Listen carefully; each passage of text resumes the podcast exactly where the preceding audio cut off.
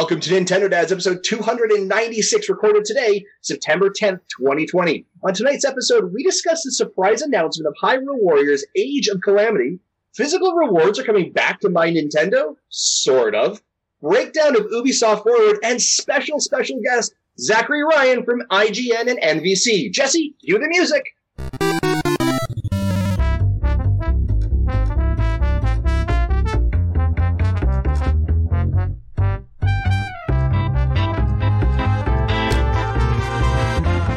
Hey, what's up, everybody? It's Marty here, and you're listening to Nintendo Dads. It's September the tenth, twenty twenty, and man, do we have a show for you tonight. It's episode two hundred ninety-six, and joining me on the show tonight, let's just go around the horn and introduce everybody. Justin Masson, how are you doing tonight, buddy? Man, I am doing great today. It's been a, a blissful week of Nintendo news, which I am excited about. And I have got a fella here whose mustache is supreme uh, that I'm always excited to speak to, Mister Zachary. I'm almost embarrassed I shaved mine a couple months ago. I should have kept it in preparation for this. Hmm.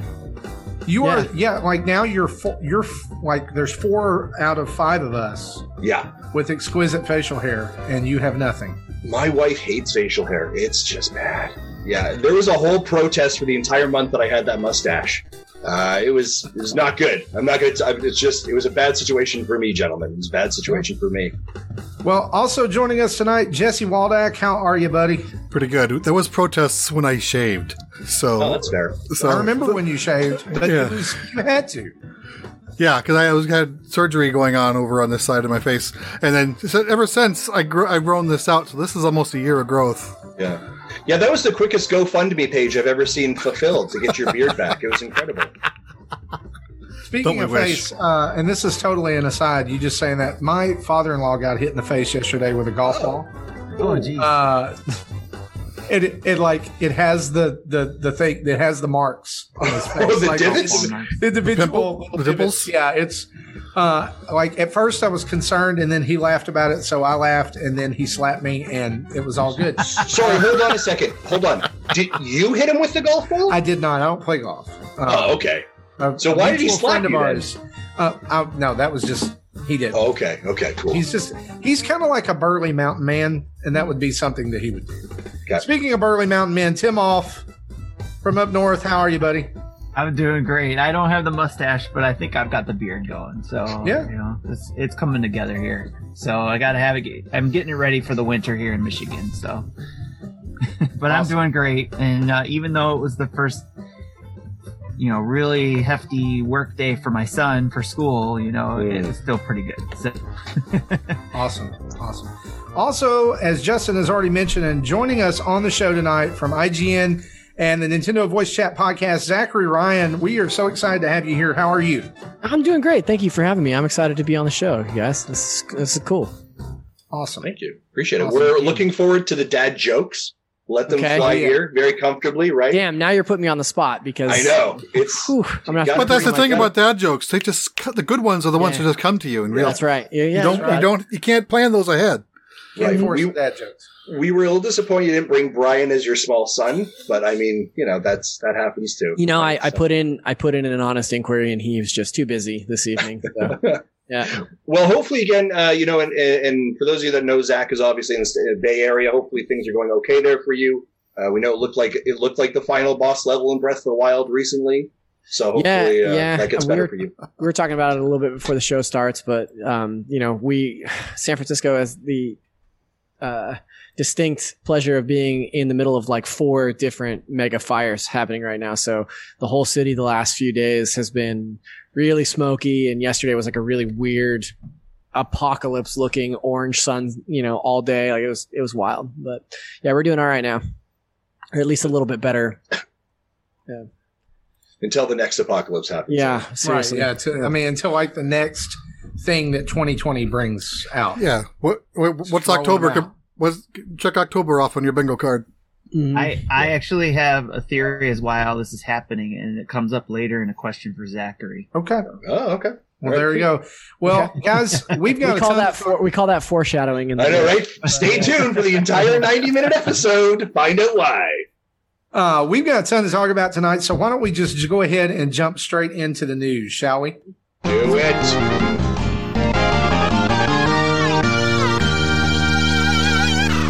And if you're a longtime listener of the show, you know that our news is brought to us each and every week by you fine folks over at patreon.com backslash Nintendo Dads, where you can jump into our community for just a dollar a month and be a part of our Discord and be a part of all kinds of shenanigans and other fun, awesome, wonderful, and yes, even sometimes risque things that are happening over there.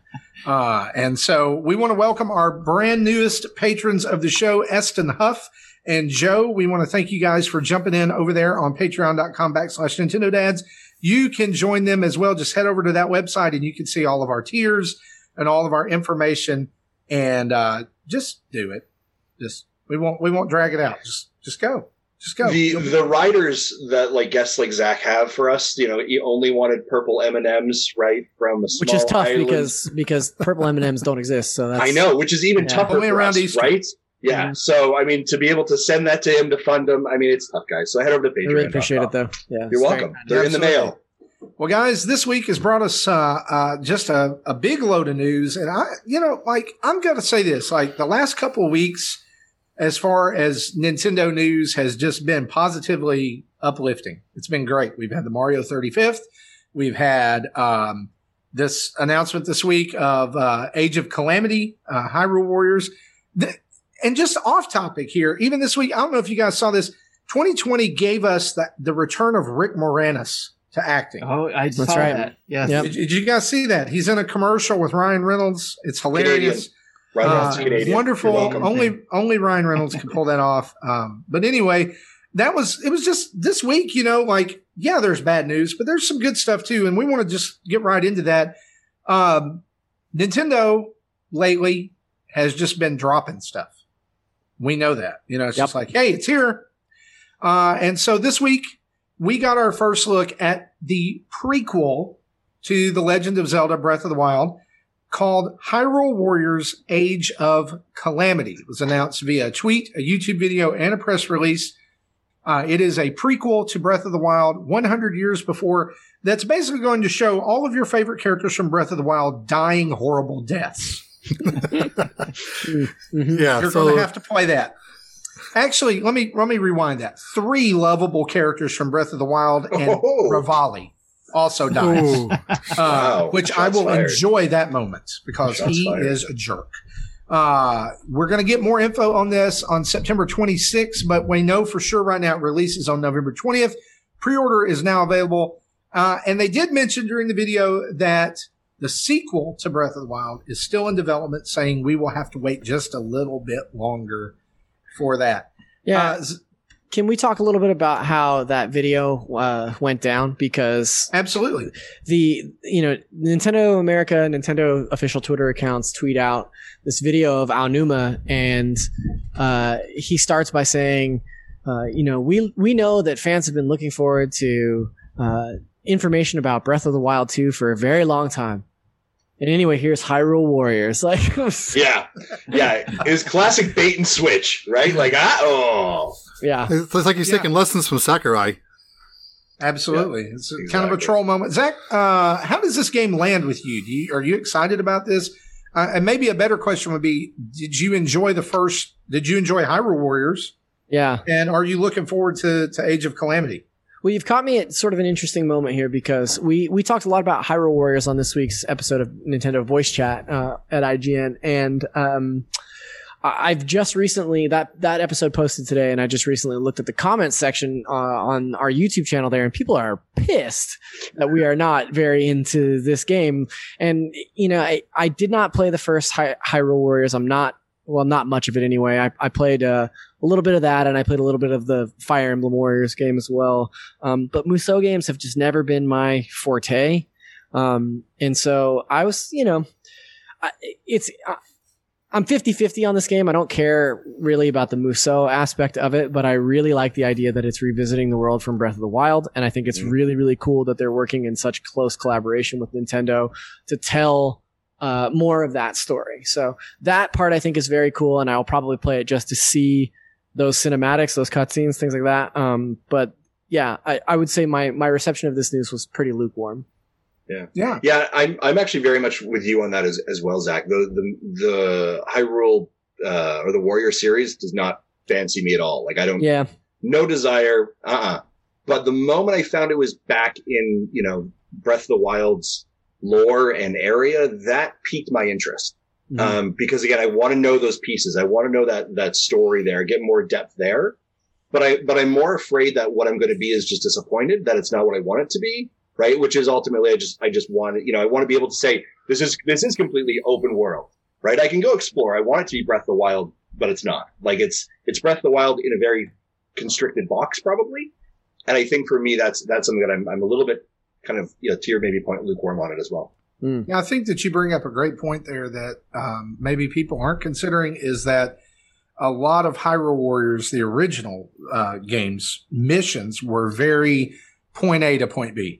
Right? Like it's go here, fight seventeen billion moblins and then fight this Goma and you're done and you get a cutscene.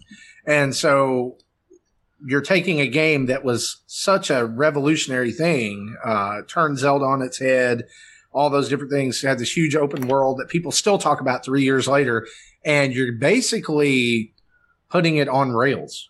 Almost. Well, I don't think it'll be as strict as the first game because, uh, you know, the first game was pretty much the first Musou hybrid game outside of the Dynasty Warriors. So they're, they're learning things.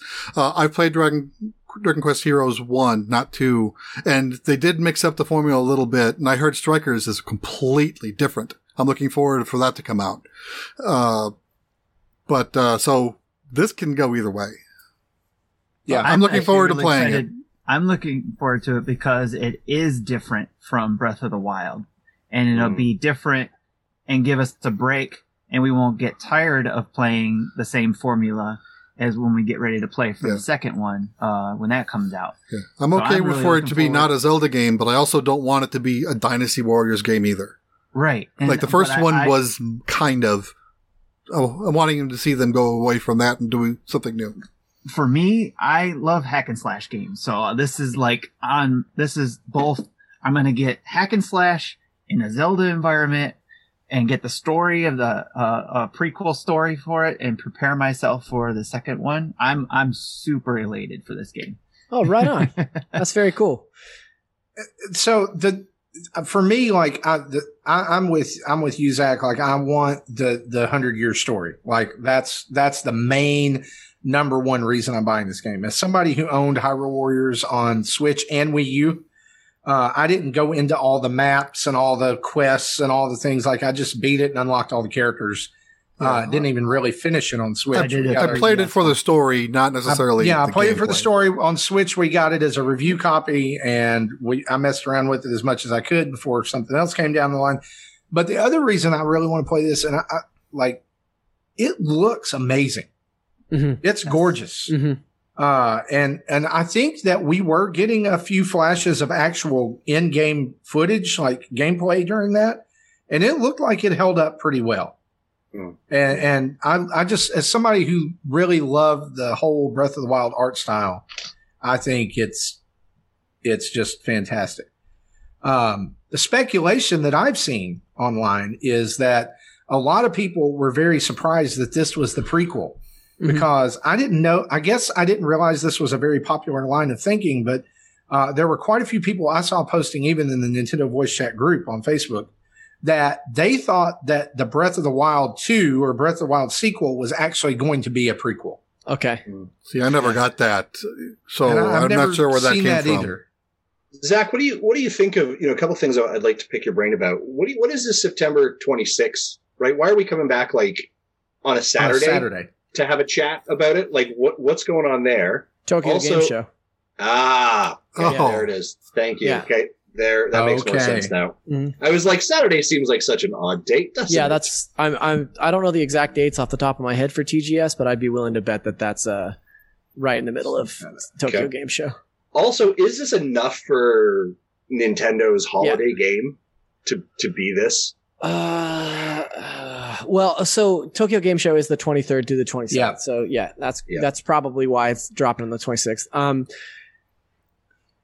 uh, I, I don't know. Sure. I don't know because I honestly, I'll tell you the truth. Like, um, I'm pretty surprised by the amount of people on Twitter and in the Facebook forums, et cetera, like that loved the first Hyrule Warriors. Like, I didn't realize that this was like a a bigger deal than, you know, I, had I thought I, for the three D S one. I thought yeah, see, I thought it was just like so super niche that, that yeah. it just that, totally flew underneath yeah, my I played my the radar. Wii U version. I didn't get three D S or the Switch version.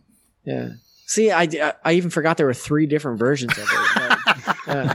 That's right. I forgot that it came to I forgot that it came to three D S too. But wasn't the port like really bad? Wasn't it like a pretty bad port? Yeah, it was. Yeah. It was. Yeah, it, I didn't have anything to compare it to. So yeah. um, see, sure. Prior to this, I had speculated that Pokemon Snap may be this year's, you know, holiday game. I don't think that's big enough either, though.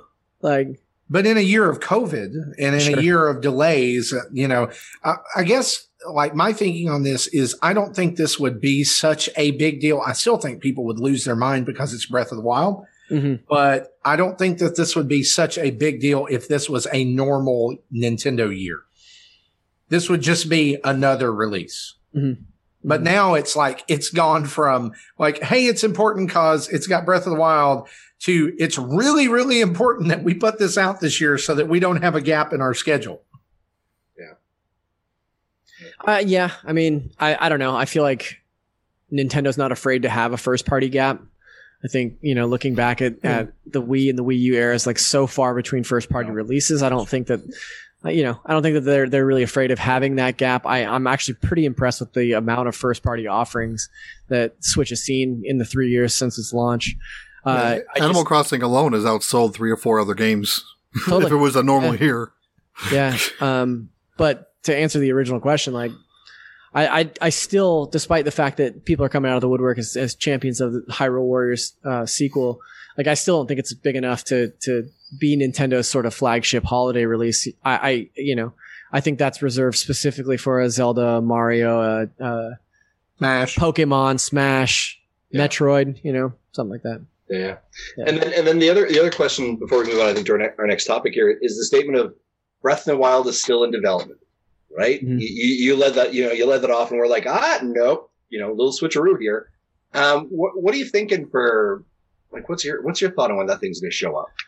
Um, I think it's going to, I think that we're going to see an, an up-resed, an upgraded Switch, uh, probably in the spring yeah. uh, of next year. And I think Breath of the Wild two is going to be the system seller for that. Like that'll yeah. be, you know, th- you'll see an enhanced version of Breath of the Wild two for whatever the Switch Pro turns out to be. But yeah, the, the rumor mill that's generating up behind Switch, na- the Switch Pro now is like, Too there's too I mean it, the legs are too long for that to not necessarily be the case. So yeah, yeah I, I feel pretty good about that. I'd be willing to put a hamburger bet on there. But ooh, a hamburger bet. Yeah.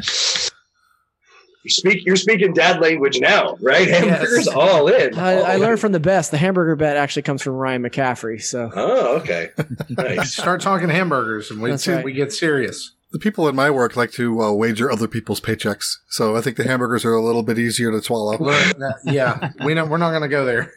It's only funny if the people who are doing that is the H R team who's paying out the paychecks, right? No, I'll, I'll, I will wager Timothy's bet to uh, to Zach. yeah, nice. Uh, also in the news this week, uh, Nintendo seems to be bringing physical rewards back to My Nintendo. Uh, each of these uh, that showed up have to be claimed, uh, selected and claimed separately. Uh, Xenoblade Chronicles Definitive Edition phone ring holder, uh, three se- sheets of stickers, and a postcard set uh, for Splatoon two. twelve hundred platinum coins to order all three, uh, and then five dollars shipping plus taxes uh, when you place your order. Um, here's the deal. Uh, I don't think it's it's really all that hard to say that My Nintendo here, at least in North America, we've kind of gotten the short end of the stick as far now, as physical. I, I would like to I would like to level that one up. All right. Okay. So in Canada, we don't get any of this. mm. Zero. So I was like, oh, okay, cool. I'll check well, this stuff I'll out. I'll tell you what, I will Zero trade you in Canada. I'll trade you this for uh, national health care. I mean, I, that was that was going to be my counter argument. I was Same, like, yeah. I don't get a Xenoblade key chain, chain, but I do get national health care, so I yeah. will simmer down on this one. I'll tell you this: we'll trade you, we'll trade you the, the phone ring holder for national health care, and we'll get we'll throw in the, the Splatoon two postcard set and the sheets of stickers for uh, Trudeau. Oh, that's fair trade. That's yeah. okay. I, I don't know. We might get those uh, Splatoon keychains as well. Who knows? Thanks. Appreciate By that. the way, where are those? Well, I think those those were part of the Mario thirty-five. Mm-hmm. So here's the Splatfest. So, for example, right. like the T-shirts that were available, we're able to get those. Like, so I've already ordered mine. It's already shipped and supposed to be here like pretty soon. So we, we were fine there. But the My Nintendo Rewards specifically in Canada, uh, the physical items we can't get. They're all the digital. Can, can so. I, can I, I can't you, get I'm, it either, so don't worry about it. I almost thought about buying one of the shirts because I went uh, to the to the site. And yeah. I was looking through the sizes, and I was like, "Nintendo, you got the you got the super fat sizes on here. Sure, like, they I do, could yeah. get a shirt. Yeah, they got some like, big kid. They got like, the big kid sizes. They got yeah. the big guy size. Yeah, and I almost ordered one just for that, but then I was like, I, I don't have the money. it was it, it was like thirty bucks. Yeah, they're expensive. Yeah. Uh, but uh, Zach, what, I mean, like, is this? I, I mean, like, I think this is cool, but like, what are some other things you think we could see out of this? Or what you would you might like to see out of this, like out of just My Nintendo Rewards? Yeah, like that, like that, like a physical reward. Where do they go from here, man? Um, I don't know. I, I I'm I'm a sucker for Nintendo merch as it is. Like you wouldn't do, do know that. Bring back the Zelda house, scarf, but, but like going to going to the desk at the office. Like I just you know it's just covered in Nintendo stuff. I would love, um, you know, my thing is figures. Like I would love. Mm. More figures. Obviously Amiibo fill a lot of that gap, but they're not free. They don't come to you through, you know, My Nintendo Rewards. Um, but, uh, yeah, I don't know. I think that, that some sort of exclusive figures or something would be really cool. I, I really hate that. I, and I'm like you, I've got a whole shelf of Amiibo and Transformers sure. and everything over here in my office. Like I hate that I missed that Luigi's Mansion Uh, Dark Moon, like yeah. diorama set with, yeah. with Ultra Pop. And then they had the, the physical reward. I think it was like the last thing you could get before they changed it over, which was like the Mario statue. And I missed that too. Uh, man, I would really love to have something like that. Uh, like, let's have some incentive here because obviously three D S themes aren't doing it anymore. Right. Right. Or yeah. maybe even like, I don't know. Can, can I get exclusive access to Mario thirty-five early through mm-hmm. My Nintendo Rewards? That would be cool to put it sort of behind a uh, some sort of Nintendo Rewards wall, early access to different things. But yeah, yeah. yeah. Like, before we add, start asking for more things, what I would like to see is enough things. Mm. Wow, I, fair I, enough. Well played, sir. that, that's fair. Because I went, I didn't see this until after, you know, much later. And then when I went to try to go to redeem it, it's out of stock. Sure. And probably won't be back again. And this happened before with, with the Club Nintendo stuff. Where T- you, typical Nintendo here. Yeah. Short supply. Yeah. Mm-hmm. Hot items. I, yeah. I, I think Nintendo is like, I love this idea of the kind of like the My, or the My Nintendo Club, you know, the uh, membership of, it's an interesting idea. But I don't think I've seen them really execute it really, really well, right? And and one of the ways I, I had thought was interesting that I, that I have seen it done, I was um, when I was in Gamescom in two thousand eighteen at the My Nintendo thing. If you showed if you showed up at the Nintendo booth and like showed your My Nintendo Rewards thing on your phone, then they scanned it. You actually got like swag there. Like you actually got a lanyard and I think something else. And I thought that was really interesting.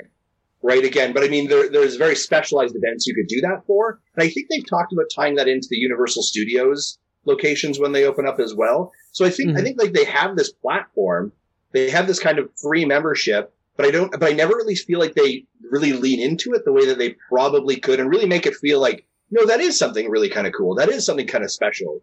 Um, it just feels like it's a, it's a half of an idea that never became fully baked. Yeah. Like, I, I feel like that's, it's kind of like something they do because they feel like they have to, and, but they don't know what to do with it. Yeah. You know, it's like, we used to have this really cool Club Nintendo. Uh, oops.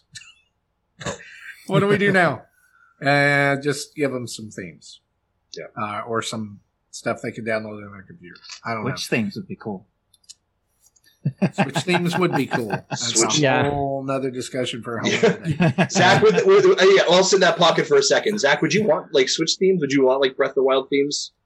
Um, yeah, the ability to to look, the Switch interface, the Switch U I is not great, and just like the ability to customize it and make it a little bit more personal, I think would be good. I mean, I, look, I love black and white; they're both great colors. But add a gray. Yeah, it would be cool if there was, you know, something else to put back there after three years. So, right. um, yeah, I would I would mess with Switch themes for sure. I think like a, like at this point, like a Mario thirty-fifth, thirty-five that would be so cool. Theme is That'd be super a cool. no-brainer. And they could probably make them limited edition themes, right? Like there you go, like everything else.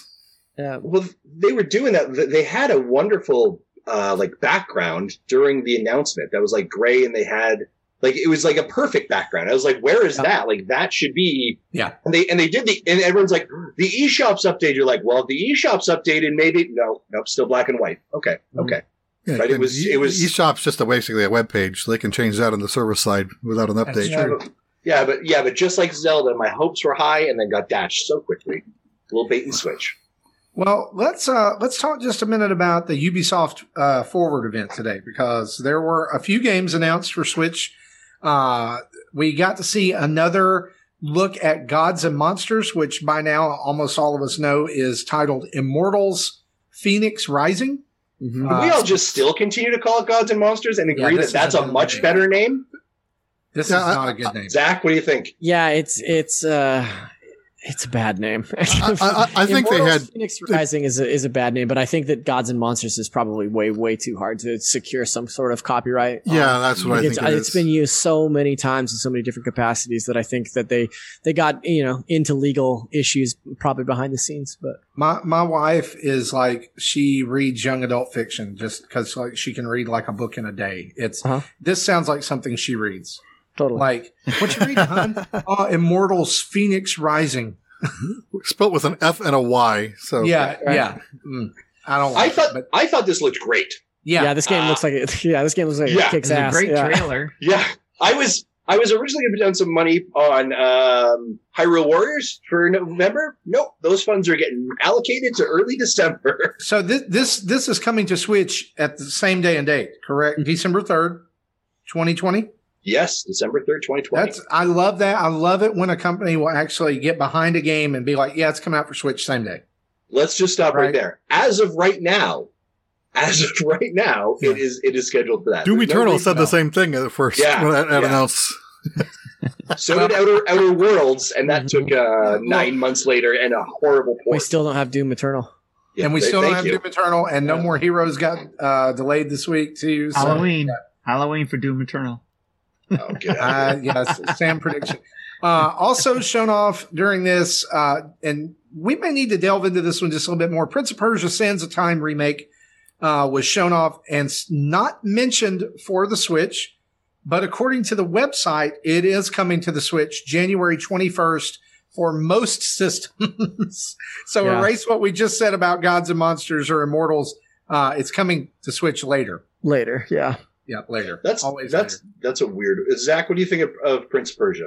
Uh, I think Sands of Time is one of the best three D platformers ever made. Uh, like that that game, I played it a dozen times when you know when I was a kid, um, and I played it on my GameCube actually. But um, I'm excited to see uh, them revisit that series. I you know like I, I like that that they're kind of keeping it in the back of their mind maybe, um, but. This trailer didn't really do much for me. I honestly, I didn't think it looked great, um, just visually. Um, but you know, like I said, the, the the platforming in that game is second to none. So, um, I, I I'll probably check it out just because I really loved that game as a kid. This is a game that I missed somehow mm-hmm. back. Oh, really? Then. Yeah. And like, I know that it has a super passionate fan base. Like, especially like you're saying, b- being an incredible platformer. I'm going to have to check it out if if and when it does come to the Switch. Which, I'll be interested I mean, to see if it holds up, how it holds up, you know, like it. Yeah. Yeah. Yeah. I played the original on P S two. I plan on getting this, this on Switch when it comes out. And also, speaking of revisiting, I love this. Oh my, like, I can't like this enough. Yeah. I saw your tweet when you found out. Scott Pilgrim versus the World, the game, is coming to Switch holiday twenty twenty with all the D L C. How many of y'all have played this game? I, I I played it okay. a little bit. I didn't finish it, but okay. I played, but I did uh, buy it on P S three. I don't care. There's like lore around it, right? Of like oh it being my gosh. like like because the internet seemed to collectively lose their mind on. Oh yeah. This. Well, I, like, here's I, why. I, well, let's put it this way. I read the books, so I, here's why. Uh, the comic series is amazing. I love the yeah. movie, uh, but this game is uh, a, like a spiritual rebirth of River City Ransom, mm-hmm. and it has an absolutely amazing soundtrack. Mm-hmm. Plus, it's four player, uh, which lends itself so well to couch co-op. Uh, yeah, yeah. Like this is so so right for the Switch, and I love this game. Um, I, I think one of the reasons that people are so excited about it was it was digital only back when. Mm-hmm. Uh, I think maybe it did get a physical disc release at some point, but like for a long time, it was it was. It was I think it was very limited. Yeah, very limited. It was digital only. And then, like, that generation of consoles went away, and it went away. Yeah, the game got like, delisted. You could not get it anymore. Yeah, it was unavailable, yeah, for a long and time. And so for this to come back is a huge thing. Um, I love that it's – well, I love that I'm going to be able to play this on the Switch.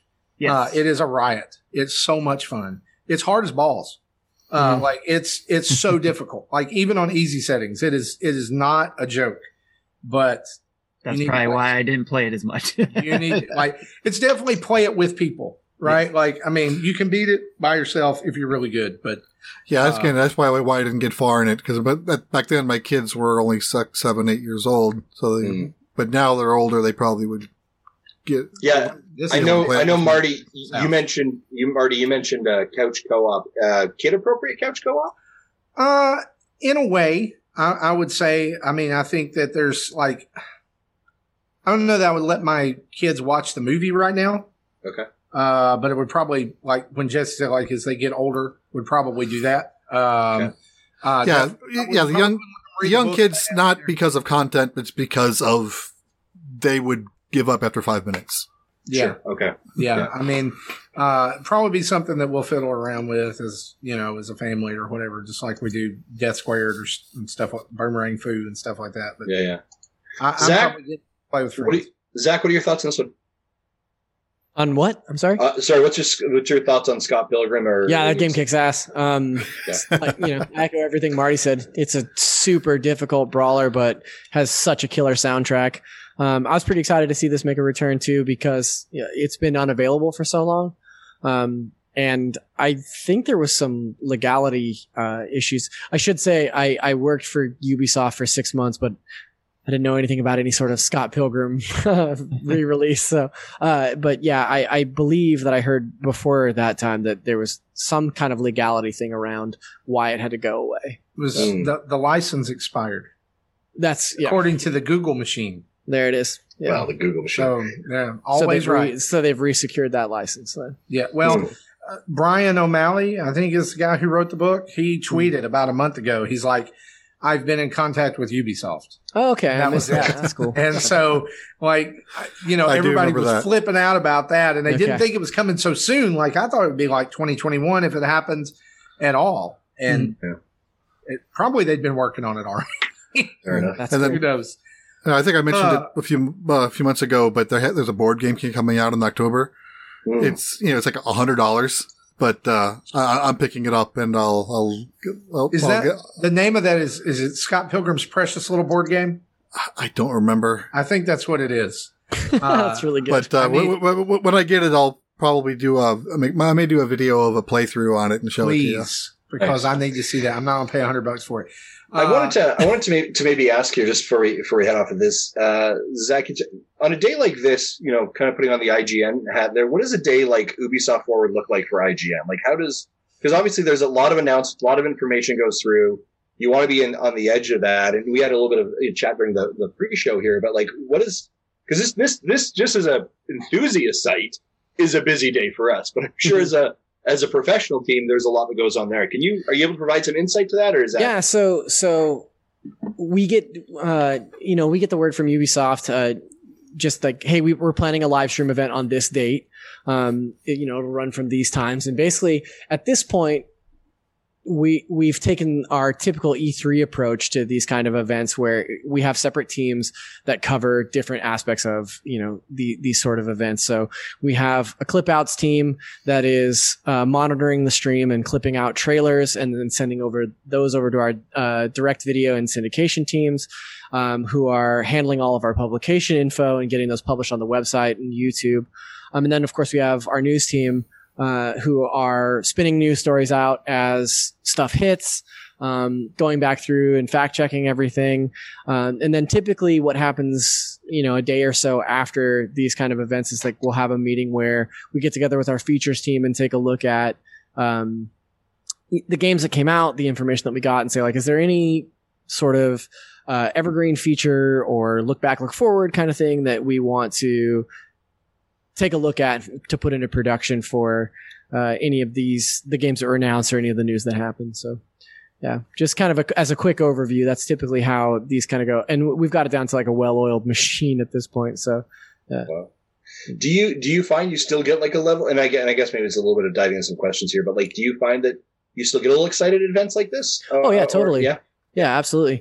Um, I, I think that, that anytime uh, a developer that size, like Ubisoft size or Sony or Microsoft, has something to show off, there's going to be something cool to see. Right. And yeah. I think that that's, yeah, that sort of, um, that sort of uh, level of excitement doesn't go away no matter how many times you do it, you yeah. know? So, yeah. And, and then I guess, I guess the other, the kind of follow-up question to that is like, what, what are you thinking of all these kind of short, like the Ubisoft Forward kind of like, almost Nintendo Direct-esque kind of developer. Like, do you, what do you think of this from a communications perspective, from an industry perspective? What's your stance on that? Um, honestly, I'm pretty surprised that it took this long for people to adopt this sort of um, event, right? Like, yeah, yeah. Uh, Nintendo's been doing it for so long and really uh, established a a tone and a feel and a delivery method that obviously worked for them. Uh, and it, it's surprising that Sony and Xbox and Ubisoft and Electronic Arts and everybody else didn't follow suit until like mostly this year. Like Ubisoft, Sony, really. Yeah, saw Sony, Sony State of Play last year, and uh, Inside Xbox has been doing their thing for a while. But uh, this is the year out of necessity that I feel like this th- these kind of all digital uh, uh, sort of trickle events have happened, right? Rather than one giant event in the middle of the summer where everybody reveals all their news for the whole year, this sort of digital event in bite-sized chunks allows way, way more control of how you tell your marketing story, um, when news hits, when leaks happen. Like, mm-hmm. it just, you know, there's so much more control from a, a like a corporate standpoint that, mm-hmm. yeah, it's, it's, surprises me that it's taken so long to adopt. But yeah, it's, it's always kind of shocking, like E three, and I think in some ways even Gamescom, right? It's kind of mm-hmm. like everyone the same week yelling as loud as they can at the same time, mm-hmm. right? You're like, well, well, nobody's getting heard really, except yeah, whoever's is... got whoever's got the biggest microphone is the one who gets heard, right? But yeah, I do is... kind of like the fact that everyone has that that that moment, that breath, right, to have that con- conversation. Yeah. yeah, and I sometimes wonder, you know, how how much those co- companies are talking to each other to be like, well, we're going to go in June. Do you guys want to go in July? What are you going to go? You're going to go in August? Yeah. Okay, well, we're going to go this week in August. And then, yeah, so yeah, I maybe it's not like, at all, but I like to think that they're all like chatting. I, I, like, I like to think everyone's like on a conference call looking at Jeff Keighley's like summer, like big calendar thing that he has. And it's like, all mm-hmm. right, so what are you circling? I'm taking this one, you know. Uh, that's definitely not true because. No, for sure not. Every media outlet, including Keighley, we all did our summer stuff all at the same exact time. And yeah, yeah you know, people wanted to, people want to, to have that same level of uh, news and excitement around E three this year. And so yeah. Yeah, like, it didn't really I, matter if you were going in early June or yeah. if you were going in late July, like it was all part of the same yeah. giant, exhausting three month news cycle. So yeah, yeah. I'd only take E three week off of work anyway, just so I can do, you know, at home coverage. And I was actually planning cool. on going this year. Uh, yeah. but, th- but th- this year with, No, nothing came out E three week, and things started coming out the week after. I'm like, well, I'm I'm, I'm full time working again. I can't cover this right now. Yeah, yeah. They were very inconsiderate not to ask if you had the week off or not. Right. Jesse. So, so that being said, like you said, like Ubisoft will be like, "Hey, we're having a thing," you know, and they kind of give you a heads up. So, uh, how soon does Nintendo give you a heads up? Dude, or are never. you su- are you surprised just like us? Do you wake up at six a.m. too and be like, "Oh, never. Surprise, that was there"? I, I so during the Mario thirty-fifth announcement, right? Like I woke up probably about an hour after that news had dropped, and I looked at Twitter, and in my mentions, it was people tagging me and Pear and Brian and Casey, you know, the Nintendo Voice Chat cast, and being like, "Oh my God, did you guys already record? You got to cover this news." And I was like, oh, Mario must have happened. Like, that's the only thing that would elicit this sort that's of response. Like, kind of was like Mario, when I woke up too. Yeah, I was like, that Mario collection must have dropped. And of course, we had recorded the day before. Yeah. And, you know, Casey and I were like, that Mario collection is never happening. Like, it's never coming out. We're never going to see it.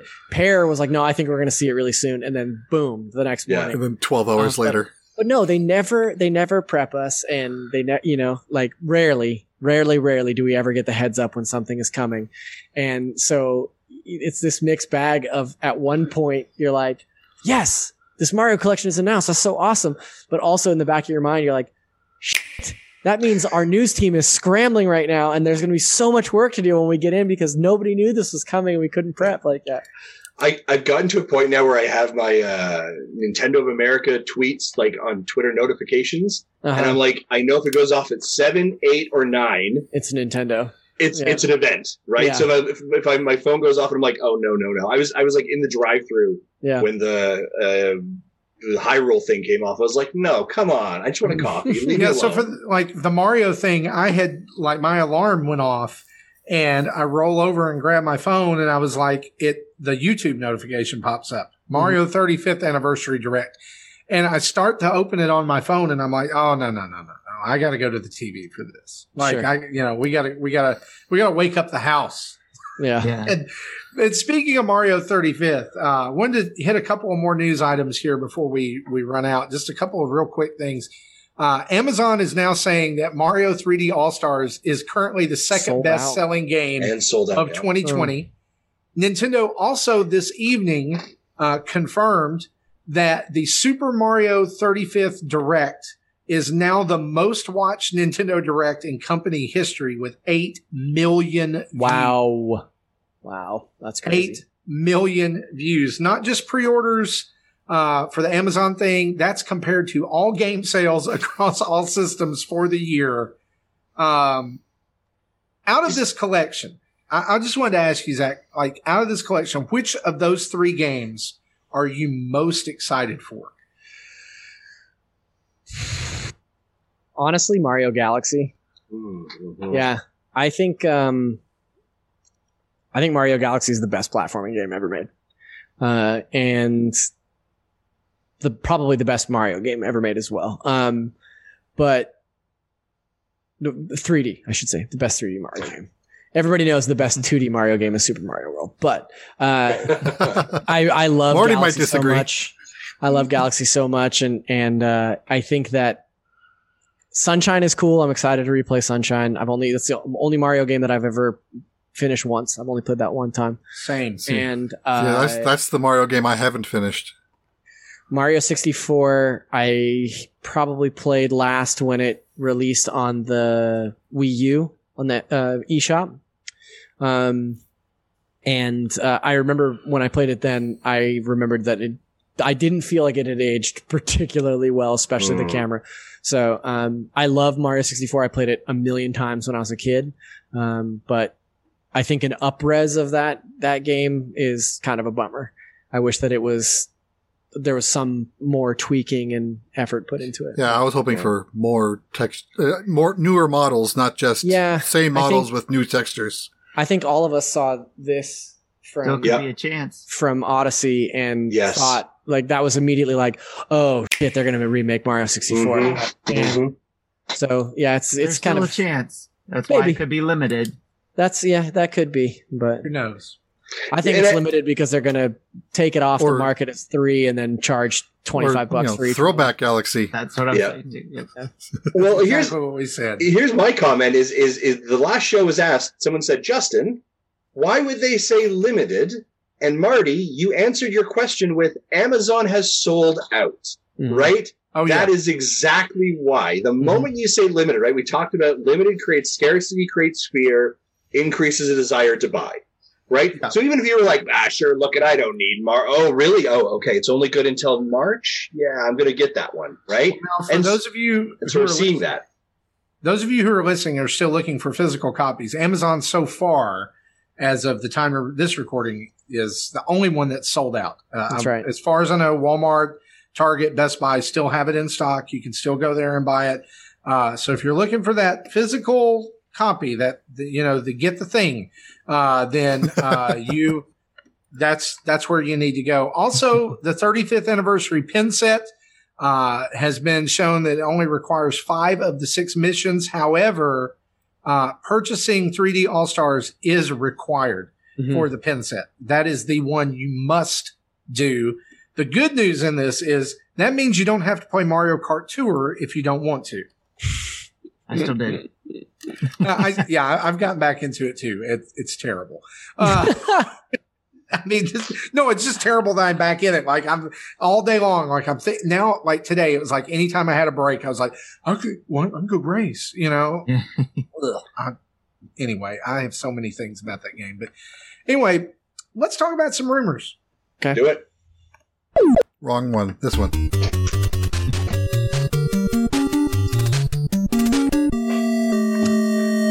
Honestly, nearly three hundred episodes. Really? Come on, my man.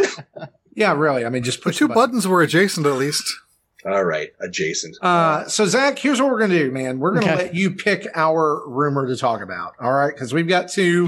Uh, probably you've seen both of these this week, but whichever one uh, just, you know, stirs you up more, that's the one we want to talk about. Oh, we're uh, definitely going to go with the four K Switch rumors. okay, okay, good. Definitely. Yeah. All right. I don't, so, I, I, uh, who cares about Joy-Con? Because I, because we, I'm going to be straight honest. We were very ill prepared for that one. If you chose yeah. that one, it'd be like scrambling. Just to find since, the link. Since you said honestly, it, though, I, the only reason why the Joy-Cons in the notes is because that happened before the four K Switch stuff. Yeah, right. right. Talk right. happened. Why would you want a? Why, why would you want a single Joy-Con with no rails well, and probably right. no I R? I don't know. Well, Pear anyway. was actually talking about it on the show this week, and he made a good point of like the the no rail Joy-Con means that they'll probably introduce one that is like a little closer to what the Joy-Con looked like with the accessory on the top, you know, the, the buttons yeah, on yeah. the top, so that it's a little bigger and it makes for a more ergonomic uh, Joy-Con. You know, I, th- I think that that's a, a, a at least some sort of rationale behind it. I don't think that they would just put out a Joy-Con that's the same form factor, just sans rail. But yeah, yeah, yeah. So let's talk these four K rumors. All right. Yeah, so okay, let's do it. Uh, apparently this week, uh, according to Bloomberg, Nintendo has been telling developers to prepare their games for four K. Mm-hmm. Um, this is also on the heels of Bloomberg also reporting that Nintendo is looking to ship um, about thirty million units of hardware for the current fiscal year due to demand not being met. Mm-hmm. Uh, in other words, they know the demand's there. They've not been able to meet it, so they're adjusting their forecast. But also, you said something earlier in the show that I thought was really important, and you said that There's so many, there's too many rumors. There's too much going on behind a four K Switch. It's getting, the legs are getting too long. Right. For this not to be maybe something. Yeah. So what do you think? Where is this going? Uh, obviously you said probably spring of next year we're, we're Switch Pro.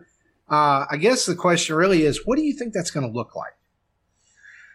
Uh, probably like a bigger Switch.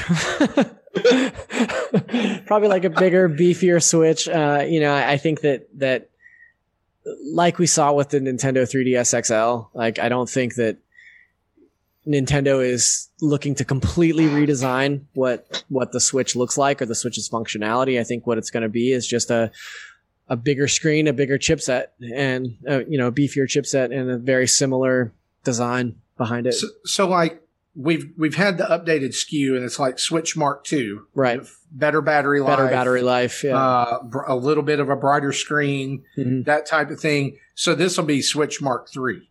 Mm-hmm. Okay. Yeah. Do you, do you envision them keeping the same form size and everything, Zach? Like, I know you said bigger, but like, because one of the things that I think of is like the Joy-Cons are, the Joy-Con height is set. Do you know what I mean? Like, that's like, unless they literally say we're now going to make bigger Joy-Cons, right? But like, do you see like maybe just a bezel changing or? Yeah, the only thing I was going to say, the only thing that I would like to see, like, I'd like a Switch to be the exact same size, but have a bezel uh, that is closer to what the iPhone eleven looks like, right? Mm-hmm. So it's just oh, straight yeah. to the edge, like just a full wrap around. Um, that's maybe a little more um, dangerous as an appliance, you know, as, as a handheld, but I, I yeah. think it would just look so slick. And dropping and, on the side didn't may not cause much damage now, but with, right, exactly. not with the bezel, it might, yeah. Right. One of the things that, that we've kind of talked about before is the possibility that, you know, Switch started out and it was hybrid. It was home and on the go. Mm-hmm. Uh, and then with the Switch Lite, they picked one and it was on the go. What is the possibility that this, uh, in your mind, that maybe this could be just a home uh, upgrade? That it's like Switch Home or Switch... Like a, whole, like a box? I hadn't yeah. considered that, that they would go back to like a traditional console that you just play on your T V. But I don't I don't think that they would, because they've basically sunset the three D S at this point, and Nintendo needs to... Nintendo needs to be in the handheld market. Like, that's where they've always outshined just literally everybody. So... Mm-hmm. Um, I don't think that they would give up that functionality for a, whatever their four K offering would be. Mm. Do you? I, I find it odd, and, and maybe maybe this is where I'm wrong. And I'm not a I'm not a pixel counter, right? Me neither. Yeah. I'm not looking at Digitally Foundry. I'm like, I don't really know what's going on, and I feel yeah. like I'm getting too old. Anyways, my eyes aren't that great, right? Yeah. So, like for me, when they say four K, it doesn't really seem to matter. And the, and the other thing that I've always had the impression is that that doesn't seem like something that really matters to Nintendo traditionally. Do you know what right. I mean? Like they've ne- they they stepped away from the the arms race, so to say, the technology arms race for a while. So this four K component, yeah. like ever, ever since part- ever since they were the they were the the the elephant in the room with the N sixty-four. Yeah. So this kind of four K rumor, kind of like it, it, and maybe and maybe it's part of just the bigger rumor, right? But like that one thing focusing in on, to me, it just feels like that's a bit weird for Nintendo, and I'd love to hear what your thoughts are on that. Uh, yeah, I mean, as much as I love the idea of a four K Breath of the Wild, I think you're right. I don't think that Nintendo is necessarily thinking that four K is uh, imperative to their first-party strategy, but it is a huge boon to all their third-party partners, right? Mm-hmm. Like, the ability to go out and say, hey, you can put four K uh, assets on our platform now, means that they can have way, way more third-party games come to Switch yeah. without having to compromise or dedicate resources to create a Switch version of that. Yeah. You know? And I think that's the interesting part, right? Because as we know, as, as as Xbox and Sony step forward in this generation, that gap between the Switch and where Nintendo is gets bigger, right? Mm-hmm. And, and so currently that idea of porting something over becomes, that gap is harder, right? For a developer, they're like, well, we're just we're just going to move on, mm-hmm. right? And I think this is that half step Nintendo's making to be able to say, if we introduce the Switch Pro, whatever we want to call it, we can still kind of play in that space, right? We can take Xbox One games. We can take maybe something that's, that's running over there on, on, you know, Xbox One or X S, whatever it is now, right? The next generation, we can still compete in that space. And I think that's, I think that's why this to me feels like, I, I do definitely think the Switch Pro is there. And I think, to maybe your point, I hadn't thought of that before, that four K allows them to be in that conversation a little bit longer as well. Totally. Yeah. I think I'd be worried Something. about, and I've mentioned before when we talked about Xbox Series X and P S five, is storage. Because four K textures yeah. takes a lot more space. You know, a lot of these games are one hundred, one fifty, one fifty gig now, well, you know, we on, on the other this, systems. When we talked about this before as well, we talked about not necessarily having to be four K graphics in the in the game itself. It's more of NVIDIA's chips being able to do A I upscaling, which is what they've done in the past. So maybe that's what they're trying to prepare people for, is just to say, hey, you know, we'll have this capability. So. Yeah. My other concern is battery life in a portable unit, right? Mm-hmm. Um, right. Obviously right now I mostly play my Switch at home because it's illegal to go outside. Um, but, uh, you know, in the days when I did travel, battery life mm-hmm. was important to me. And uh, the idea of, of what my PlayStation four sounds like when it's running a four K game is like, that is going to chew through a battery in about forty-five minutes. Yeah. Like, yeah. Uh, so I, I wonder how they're going to be able to. I mean, to, I'm playing Avengers that. right now on the P S four, and it oh, I heard it's like, crazy. Yeah, it sounds like nuts. The helicarrier is taking off in yeah. my living room as yeah. I play. Well, that game specifically, sound. That game specifically was designed for next gen consoles. Oh, I think sure. they dumbed it down for PlayStation four. So Absolutely. yeah, I've heard and that. I, it's and, just I, a, and I don't even have a Pro. Like I just have the original. Just have the original one. Yeah. Four, and it chugs. Yeah. It, yeah. And God of War did the same thing. But yeah. uh, you know what I think is interesting about this, and, and I don't know that how much stock I put into this. Uh, Justin, you what you said about four K, I think this brings up a good point. There was a rumor floating around this month that Disney is moving away from four K D V D releases. Uh, and so I know that's not Nintendo per se, but it's interesting that if that is true, how important really is four K moving forward? You know, if, if you've got a big company like that saying, eh, not been, well, is that more of a problem with the players? Could, it could, well, but again, I, I but again, I think when you look at, you know, and we, and we've seen Xbox do that this week, right? When they're showing their specs, four K is on there. Like that's yeah. important. That's yeah. a selling point, right? That's the like, right. you know, but, the best. But the, the, do they support strongest. four K media? Like in yeah. a four K Ultra? I don't know if yeah. they do or not. I think I think it's interesting that you mentioned battery life. I think that's the biggest issue they have to overcome. Yeah, uh, for sure. For the future, uh, if they're looking at playing games like whatever. I mean, you know, like obviously, I, th- I think it's interesting. We mentioned yeah, I mean, Hyrule earlier right. on in the show, and that's still not come to Switch. But there's not been any reason like, hey, this is why. Like, uh, can can you imagine like how much money Nintendo's missing out on by having not having Assassin's Creed Valhalla yeah. on the Switch yeah. and like what it would take to run a game like that in November. Like it, it always amazes me that, and I mean, Nintendo is probably like, like they're, they're, you know, they're doing Scrooge McDuck back here anyways, back swings with their, with their buckets of money. They're probably right. fine there. But to me, it always, it is, it's always more of a almost, and I, and I, maybe it's the wrong way of positioning it. So correct me if I'm wrong. Why isn't Ubisoft trying to get it on the Switch? Right? Why isn't Ubisoft working with a uh, panic button, right, or a porting company, and literally saying like, we need to get this over there because we believe there's we believe there's value. And and now the other argument of that is I look at like again, I mean, I hate to pick on Outer Worlds right now, but that was a rough port. Yeah, right? Like that was. But th- but then you see something like The Witcher, and again, not a great port, but but good enough. And I, and I, yeah. I don't know, maybe what are your thoughts on that kind of like who's responsible for that? Well, I think it like like I said, I think it all comes down to resource allocation. Like, I think you look at, at what you could possibly stand to make from selling units versus what it would cost to develop, uh, you know, or dumb like put a team on dumbing down uh, something for a Switch port. Um, which I, I mean, I don't know anything about development, so maybe it's not that much. Uh, in terms of resource, but that's just my speculation. And then uh, also keep in mind that Ubisoft way back when uh, I think it was Assassin's Creed Odyssey or maybe Origins came out, uh, Ubisoft was playing with the idea of streaming stuff to the Switch like Capcom yeah, yeah. did with Resident Evil seven, you know, yeah. from cloud servers. And that was one of their first tests was, I think it was, I think it was Odyssey. Um, yeah. But yeah. So they, they've definitely, uh, you know, we've seen them support the Switch elsewhere with Rabbids, uh, Mario yep. and Rabbids and other stuff. But um, yeah, maybe it's just not worth it for them to put their like biggest and, and best on Switch yet. Yeah, and that's even something like as I as I watch the, the Ubi event, right? Like, and I'm I am I am only a Nintendo owner. I don't own I don't any other own any other console. So mm-hmm. I'm I'm that's my only thing. So when I go into an event like this, like I'm like I know that probably seventy-five percent of this is not me. But I'm really hoping every once in a while, right, when they're like, oh, and one more thing, we're excited to announce. And, and I'm like, yes, they're like, it's going to Google Stadia. And I was like, no. Right? There's that. There, so it's you, you just kind of realize that, I think, eventually that that it's things come and things don't come. And, and I think that's, that's a challenge. Yeah. Um, but I always think to the point, like, great example, E A with uh, Apex Legends coming to Switch. Right. E A realized we are losing money, right? We've got a huge install base. On the go platform, We see Fortnite's making That's bank what I was over gonna there. Say. Yeah, I was going right? to say, look at we how big to, Fortnite is on Switch. We need to get that over here as soon as possible because guess what? It's going to rain dollars, right? Mm-hmm. Dollar, dollar bills. And I think that's going to be critical for them. So it's always interesting seeing what companies kind of take that risk.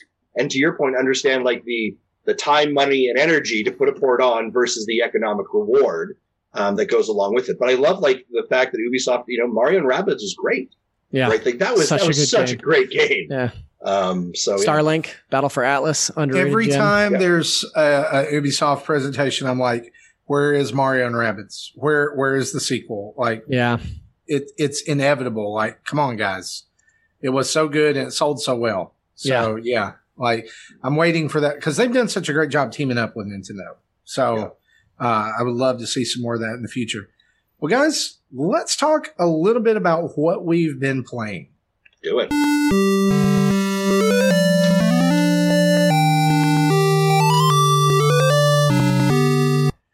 Mister Zachary Ryan, you're our guest, and that means you get to go first. And so yeah. what have you been playing? This week, I've been solely dedicated to one game that I can't talk about yet. It's, uh, well, it's m- more than one game. But um, okay. yeah, yeah. Uh, uh, mm-hmm. but prior to that, um, I was spending a lot of time with Spiritfarer on Switch. Huh. Um, I don't know if you guys have played any of Spiritfarer, but um, man, what a charming little game! Like, what a cool concept for a game. Like this weird hybrid of all these different genres. You know, it's part Animal Crossing, part Stardew, part uh, platformer. Like, it's it's a really cool game, and it's it's wrapped in a pretty endearing story. Um, looking forward to getting back to that one. Uh, but yeah, it, it's a probably one of my favorite games this year. I've been watching my wife play that, uh, when I'm playing other games myself. And, yeah. Um, that sounds difficult. How do you do both at once? it, it, it, actually, that's what I'm saying is like when I'm trying to play my game, I, that catches my eye. What sure. she's playing, what, especially like the other night, she was catching comets. It was mm-hmm. comets raining down, and I thought that was pretty spectacular. I was like, yeah. that that is pretty sweet what's going on in that game. She's she tells me all about what's going on and what she's got to do, and it just, whenever I do watch it, it just looks like a beautiful game. It is yeah. a beautiful game, but beautiful in not just what it looks like, but how it looks like it plays, how mm-hmm. it feels. How, you know, she said it made her cry a couple times. so yeah, it's, it's so basically you play uh, this character Stella who takes over for Karen on the River Styx, and so your whole job is to ferry these animal people to their afterlives. So um, you know, it's it, there's a lot of really touching dialogue, and it's it's uh, you know a, just a really beautiful game. The animation is like silky smooth and uh, looks sort of reminiscent of like a. a like a really great animated film. Like, yeah, that's, yeah. That's I, probably... I seriously found myself while playing it thinking this could be like a Miyazaki film. Yeah, totally. Yeah. You, you know, like that vibe. Mm-hmm. Uh, and I love the, the, it's so chill. Mm-hmm. Like it's, and, and like, cause a lot of those tasks that you have to do are tip are like no pressure. Like, yeah. you know, it's like, do them at your own pace. So it's like two D Animal Crossing.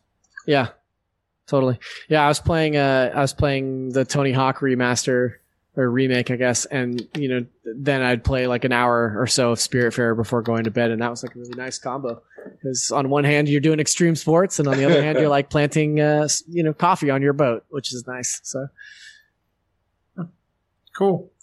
Uh, Jesse, what you been playing? Okay, so I, I've been playing Spiritfarer as well. I'm probably the farthest out of all of us. Oh, um, nice. I, you know, Marty, take your headset off for about, for about ten seconds. So he didn't want to be spoiled. So I have um, eight of the eleven characters away. So I got three left, and oh, nice. uh, and uh, uh, Stanley is a weird guy. I've not we, met Stanley yet in my. Yeah, we may want to put a spoiler alert on okay. that one for yeah, everyone. Right. Anyway, so yeah, yeah. so the, yeah, when, when you see Stanley, the game starts getting weird. Um, anyway, but I, I you know, I, I like the game. Yeah. Marty, you can put your headset on again. He's got it. Okay, so uh, I, I I like what I'm, I like the game. I want to finish it. Um, I the game's got issues. Uh, the game has crashed on me like every two or three hours. I have heard that, yeah. And it's frustrating when you, you just finish crafting fifteen stacks of gold and a bunch of sheet metal and ink crashed, you lose it all. Mm-hmm. So you know, I think I've lost maybe three hours of progress total oh, wow. across the game over, you know, fifteen to thirty minutes at a time. Just they all add up. So that's kind of frustrating. Um, even I, I figured the game would, that. I figured the game would properly save when you go to sleep at night, but I've had the game literally crash waking up. Oh, uh, that's a bummer. And, and it, then the, it made my Switch overheat in the dock. I, the le- I got the this last, warning on the screen, which was like, your system is too hot. It needs to cool down. And then it went off. Wow. So the, the last crash I had, I, I moved my boat toward a city. I made my sheet metal, got to the city, and then crashed. So I loaded the save state. I'm at the city, but I've lost some of my sheets. Weird. So it's weird like what it saved and what saving? It didn't save. Yeah, that's yeah. very strange. But yeah, I think it's so. I hope they they patch that out. But even if they don't, it's a, a great game. I, you know, it's worth fighting it. In terms of family friendly, kind of, I'd be reluctant to have younger kids play this. Not because of content. There are four letter words here and there, but uh, it gets really kind of dark in the adult themes. Like y- you meet a married couple who his husband likes to not be with his wife and be with other people. And yeah. so, yeah, that's, unless you're really ready to have conversations with your children. No, no, nope, nope, not having those conversations anyway, with kids. But yeah, it, it is a really relaxing game. There is no lose state. If you yeah. don't want to follow the story, you just want to Animal Crossing it, you can do that. And one, the last thing I want to say, you know, I have, if you think you're stuck and have nothing to do, go fishing. Mm-hmm. I'll, I'll stop. I'll end with that. Mm, okay. Nice. Great. Uh, Justin. Yeah. What about so you? What you been I, playing? I've got two games I've been playing that actually just uh, came out of embargo uh, today. So I'll talk about them. So the first one is Bounty Battle. And this is an indie fighter uh, game from Merge Games. And uh, so here's what I would say. I love the idea of it, right? So the, the concept of let's take the framework of Smash Brothers. Let's put indie characters in there, like um, the guy from SteamWorld Dig, and here's a guy from Axiom Verge, and all these great indie characters you recognize. So the idea is good. Um, the execution, unfortunately, is not good. Um, it, it, it is really not. It's really janky, really buggy. Um, the actual like loading in screen um, shakes and jars, like the graphics are shaking around, and it actually does not does not load well. I never, during any of my matches, actually felt like I was in control of my characters um, in the way that you need to be in control of them in a fighting game. Um, and, and at times I'm like, I, I'm just going to spam buttons. And they actually penalize you for spamming buttons. So it, it, it, it more than anything actually became more frustrating. Um, mm. So the concept is great. The idea of, like, let's provide a platform for all these indie games to to bring their characters together. Um, I, I, unfortunately though, I, it does not do those characters the, the due desert and the service that they should have got. And, uh, I would probably say I'd not recommend it. I would stay away from that one. I'm uh, so other- glad you said that. Cause I hovered over it on the eShop today and I was like, oh man, this looks great. It's got Flynn Hook in it. And yeah. Uh, uh, my video goes live tomorrow. You can take a look at it, but I will say by the end of it, I went, yeah, that's a game. That is a game. and, uh, and stopped the, st- and was like, that's, yeah, so you can check out my video for it. Okay. Uh, the, the other one I'm uh, playing as well, I love myself couch co-op chaos games, right? I love Overcooked.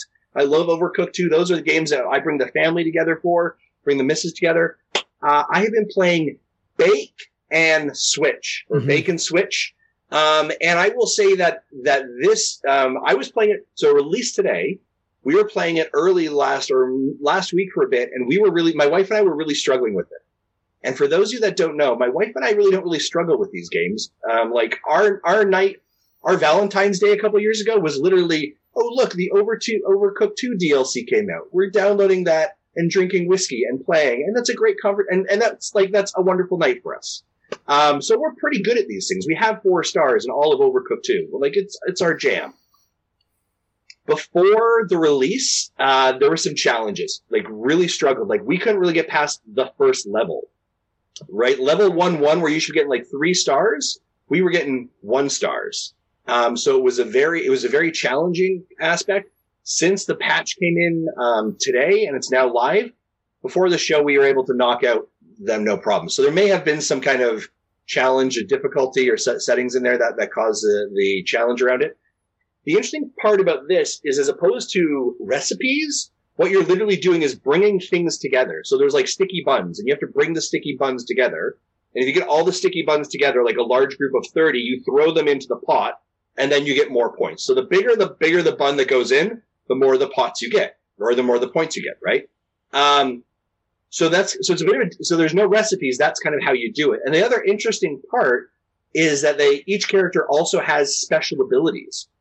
So, for example, uh, the character who's named Salt, he can actually throw out like a hook and pulls in everything that's around him. So if you need to bring together these buns to make them, this hook kind of like funnels them together and makes it super easier. Um, I would say definitely enjoyable. I think the framework is there. I think it's very hard for a game to come into a space and be the next Overcooked. And a lot of games have tried this, right? That couch co-op, couch chaos kind of game. But there's a lot of potential here. I think it's, I think it's good. Um, I could probably recommend maybe one or two other games before it, but I would definitely say check it out if you're looking for that kind of couch chaos game. Um, it is fun. It is enjoyable, but there is some work that could be, uh, could be done there as well. I think that, uh, your opinion on this game kind of changed, right? Cause I remember you first said that you were playing it and you were like, I don't, mm. yeah. And then, yeah. The, then the updates happened and. Yeah, we, we definitely got, def- definitely got more into it and definitely became a little more favorable. So I, I'd say at this point, it, it could be worth a look. But again, you know, I think other, if you haven't checked out Overcooked or Overcooked two, go there first. Those are, those are, those are chaos. Yeah. Yeah. Yeah. So Tim, what you been playing? Uh, quite a few things, but I'll try to keep this short. Uh, basically, like mentioned before, Mario Kart Tour, getting back into that, even though we don't necessarily need it, it sounded like I'm still checking it out again. I didn't give it its fair shot, I think, when it first came out. So I think the missions kind of help bring that out. So it's not bad, you know, so I was playing and having a lot of fun. Um, another game that I'm actually reviewing that's under embargo, so I can't give any too many details, is just Fight Crab. I can say that I'm checking that out, and I'll have details on that once the embargo is done on the twelfth. Um, more Animal Crossing. I'm actually doing some updates to my island to, you know, change things up a little bit, get things ready for, especially for the, the seasons that we have. We get a lot of updates for the, you know, the fall season, and in the winter season, we get a lot of cool stuff. Um, so hopefully I can, you know, accommodate my island for that stuff. Doing the Fortnite challenges with my kids, actually. They, Ooh. They're excited, uh, doing some of those Fortnite challenges with me, uh, or helping me. My daughter, especially, has been helping me a lot with getting the Thor stuff and the She-Hulk stuff. Uh, she already, she already collected all that stuff. So she's like, oh, here, I can help you. So we've been teaming up doing duos. That's awesome. Nice.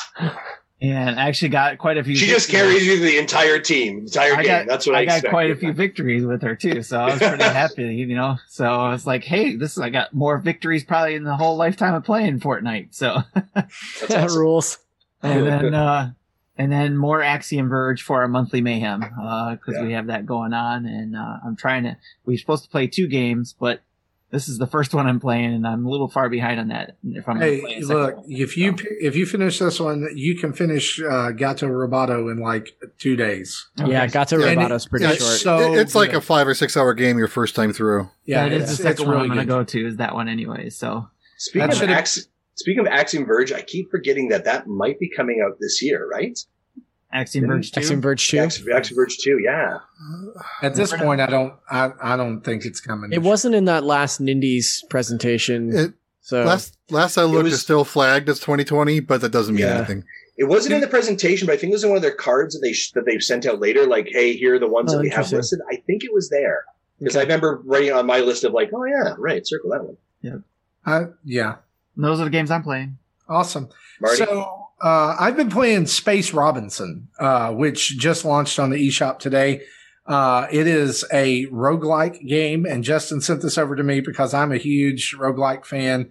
Uh, and I, I'm going to be real honest with you. I saw this one, uh, and what, like looked at some of the screenshots and I was like, oh no.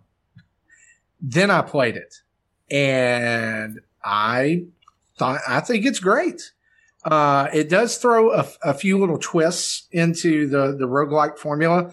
Uh, and so I think it becomes more roguelite than like, uh, in that there is progression that does save over time.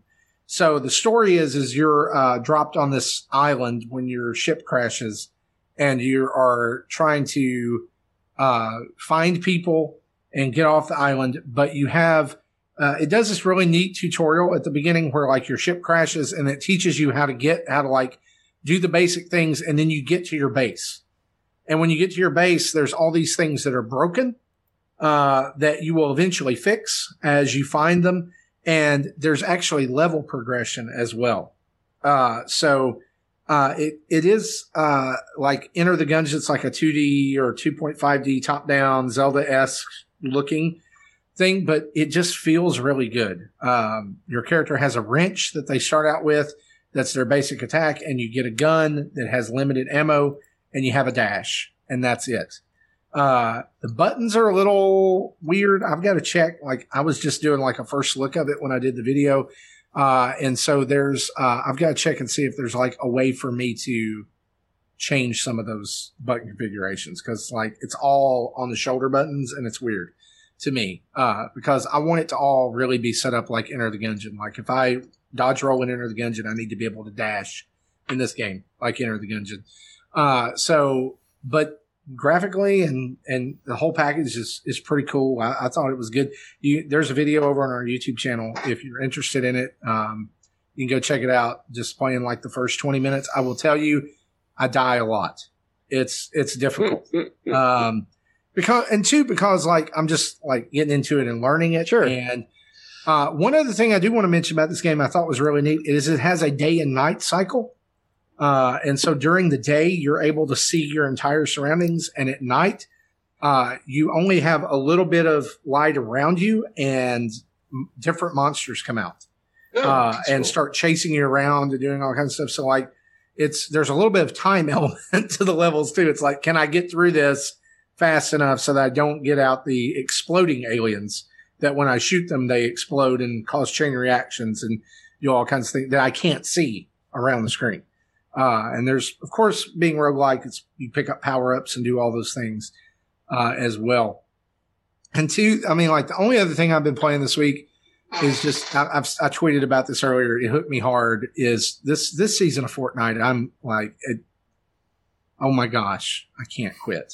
I'm, it's the Marvel, it's the Marvel stuff. And that's it. Like I, I have to have everything. And they did, yes. like they did the new update today with Stark Industries and drones that you fight and all kinds of new stuff. You got to go kill Iron Man. And yeah, I'm in. Zach, I'm in. do you, do you play Fortnite at all?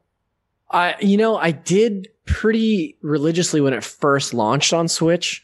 Um, I'd been playing it on PlayStation four and was getting into it. And then it came out on Switch and I was like actually winning sometimes because people were new there. Um, yeah. But I haven't played probably, oh man, the last Marvel event that they did, I think, was the last time I jumped in to check out yeah.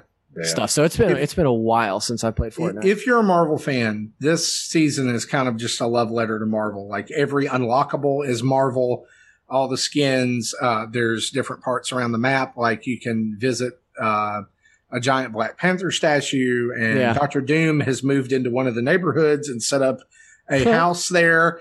Uh, cool. And there's, uh, an Ant-Man domain, and now Stark Industries has dropped like on top of a large section of the map. That's and awesome. they've, they've got like powers. Uh, like if you kill Doctor Doom, you get his gauntlets and you can, they're unlimited and it, it's crazy. It, That's super cool. I love it. Yeah. Uh, I'm, I'm continually amazed by what Fortnite is able to do. Like what, what Epic is able to pull off in that game is absolutely insane. My, my son is really into this game. So right now that is like our connection point. Sure. Uh, that's all he wants to talk about anyway, as a thirteen year old. So he's, uh, so we like, he's ten levels ahead of me right now. And he thinks that's just great because he's like, I'm beating dad, you know? And yeah. so now he like, he's like Tim's daughter. He tells me everything. Sure. Uh, like, oh, you go here to get Groot. And, uh, Yeah, she uh, showed me the Wolverine claws too, where I find those. So yeah, I, I, I get those kind of updates from my daughters about Animal Crossing. That's that's that's what I get from them. They're like, "Hey, hey, Dad, I listened to a podcast. Did you know this, this, and this?" And I was like, "Oh, wow!" And she I, listens to an Animal Crossing podcast. Yeah, yeah, Dad's Crossing, the our Animal oh, okay. Crossing podcast. She actually listens to that. They also, interestingly enough, just as a side note, actually went into my Nook Miles and bankrupted me. They apparently went out and spent uh, twenty-five thousand of my Nook Miles. Bummer. Um, they, they were like, "Dad, you're you're too slow. You don't yeah. need these. Yeah, we, don't need I, it. we was, need them uh, for the greater good." A bit of an odd conversation. I was like, "What did you What did you do with this money that I had? My Nook Miles." So. Sure, look, they had fun. That's the important thing. Well, guys, that's what we've been playing. Let's turn on the community spotlight and uh, spotlight Mister Zach Ryan here for a few Let's minutes. Do it. Oh, all right.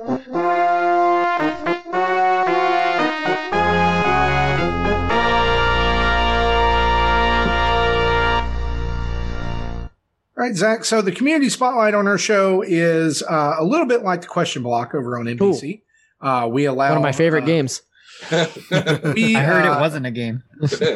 yeah, we let best our game, uh, our people send in some questions, but when we have a guest on the show, we also like to turn community spotlight into a chance for you to kind of talk about what you're in and where cool. to find you and all that stuff. So. Uh, if our listeners, I imagine a good number of them already know where to find you and know where to interact with you, but why don't you give us a reminder what you do, uh, where they can listen to you, where they can interact with you on social media, all that good stuff. Yeah, right on. Um, so I, once again, I'm Zach Ryan. I'm director of editorial video over at I G N. Um, your listeners probably would be most interested in my work on Nintendo Voice Chat, which is our weekly Nintendo podcast Thursdays at three p.m., Uh, and, uh, you can follow me at Zachary S D on Twitter, um, where I tweet mostly about Nintendo and video games and occasionally about music and politics. So. Awesome. Yeah. That's great. Yeah. Now, so, Zach, your, your title, did it change recently for what you did for, uh, like, were you not doing social media for a while? Yeah. There? I ran, I ran the social team when I came back from Ubisoft. Yeah. I did that for about ten months, uh, and yeah. then moved back over to the video team as director of editorial video in May, mid-May. Nice. Okay. Yeah. Cool. Mm-hmm. Well, we have some questions for you, mm-hmm. and then we also have some questions uh, for all of us and for individuals from our community. So uh, let's just get right into this. We'll do, do a rapid fire here. So okay. for you, Zach, uh, have you ever seen someone else beat a game that you wanted to play, and now you have no interest in playing it because you watched them beat it, whether on purpose or not?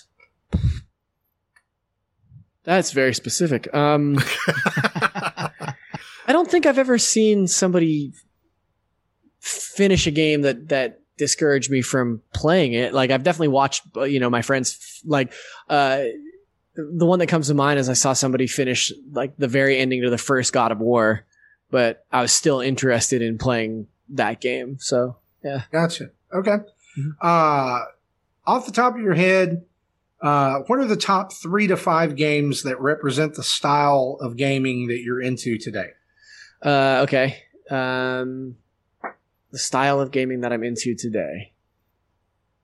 So if I was to pick recent games that sort of reflect like my broader interests, um, Breath of the Wild is probably my number one favorite game of all time. So I'll put that in there. Um, Bloodborne. Um, recently Super Mario, uh, Super Mario Galaxy, that game still absolutely rips. Love that game. Can't, can't sing that game's praises enough. Um, and probably Castlevania Symphony of the Night. Um, nice. I play that game at least once a year. Uh, I think it's a perfect game. So is that, would you, would you call that one like a comfort food for you? I think we all have yeah. comfort food games. Yeah. yeah, for me, it's it's like it's that one. Uh, at this point, it's Breath of the Wild. I've played through that game six times or more. Um, wow! And then I, I played. I used to play Wind Waker over and over and over again. Persona four Golden was another one that I played like a bunch of times. I just constantly have a file of that game going. So yeah, awesome. Mm-hmm. Uh, is there a game you played you regret not finishing? Oh God, so many. Holy cow! I mean, there, there are so many us, games. Right? There are so many games that I've gotten so deep into and been like, "Man, I really love this," and then have bounced off of it for one reason or another. A recent example is Paper Mario. Like, I mm. really, really loved Origami King and was having such a fun time playing it and like playing it obsessively. And then a few things came out that I had to play for work stuff, and I got further and further away from it. And now to like the idea of going back to it is a little bit daunting because it's been, you know, probably over a month that I've played it. Yeah. And I, I know that I should finish that game. I got to go back to it, but. Kind of as a follow-up question to that, Zach, and maybe how, like how do you? I don't know, the word "wrestle" keeps coming in my mind, but like how do you how do you um, level those things out? out, out thank you, thank you, Jesse. I appreciate that. How do you level those things out in your mind? Because that's something that I think that we are sometimes struggle with as well. Because as enthusiasts, right, we'll we'll have games that we'll pick up that we're enjoying, but then codes hit our in basket, right, and then you're off to, to create content to get ready. You never really feel like you're finishing something. Or finishing the thing that you're on. How do you maybe how do you deal with that, or do you? Um, yeah, I think it's I think it's just about kind of coming to terms with uh, the idea that you can play something for an extended period of time and come back to it, right? Yeah. Like, I definitely it definitely took me two full years to finish The Witcher three. Like, I okay. played that game off and on for yeah almost two full years before I got to the end of it, and that ending was just as rewarding as it was if I would have stormed through it. Now, yeah. Are there games that I pick up and I'm like, okay, I'm going to play this top to bottom and not look back? Uh, yeah, for sure.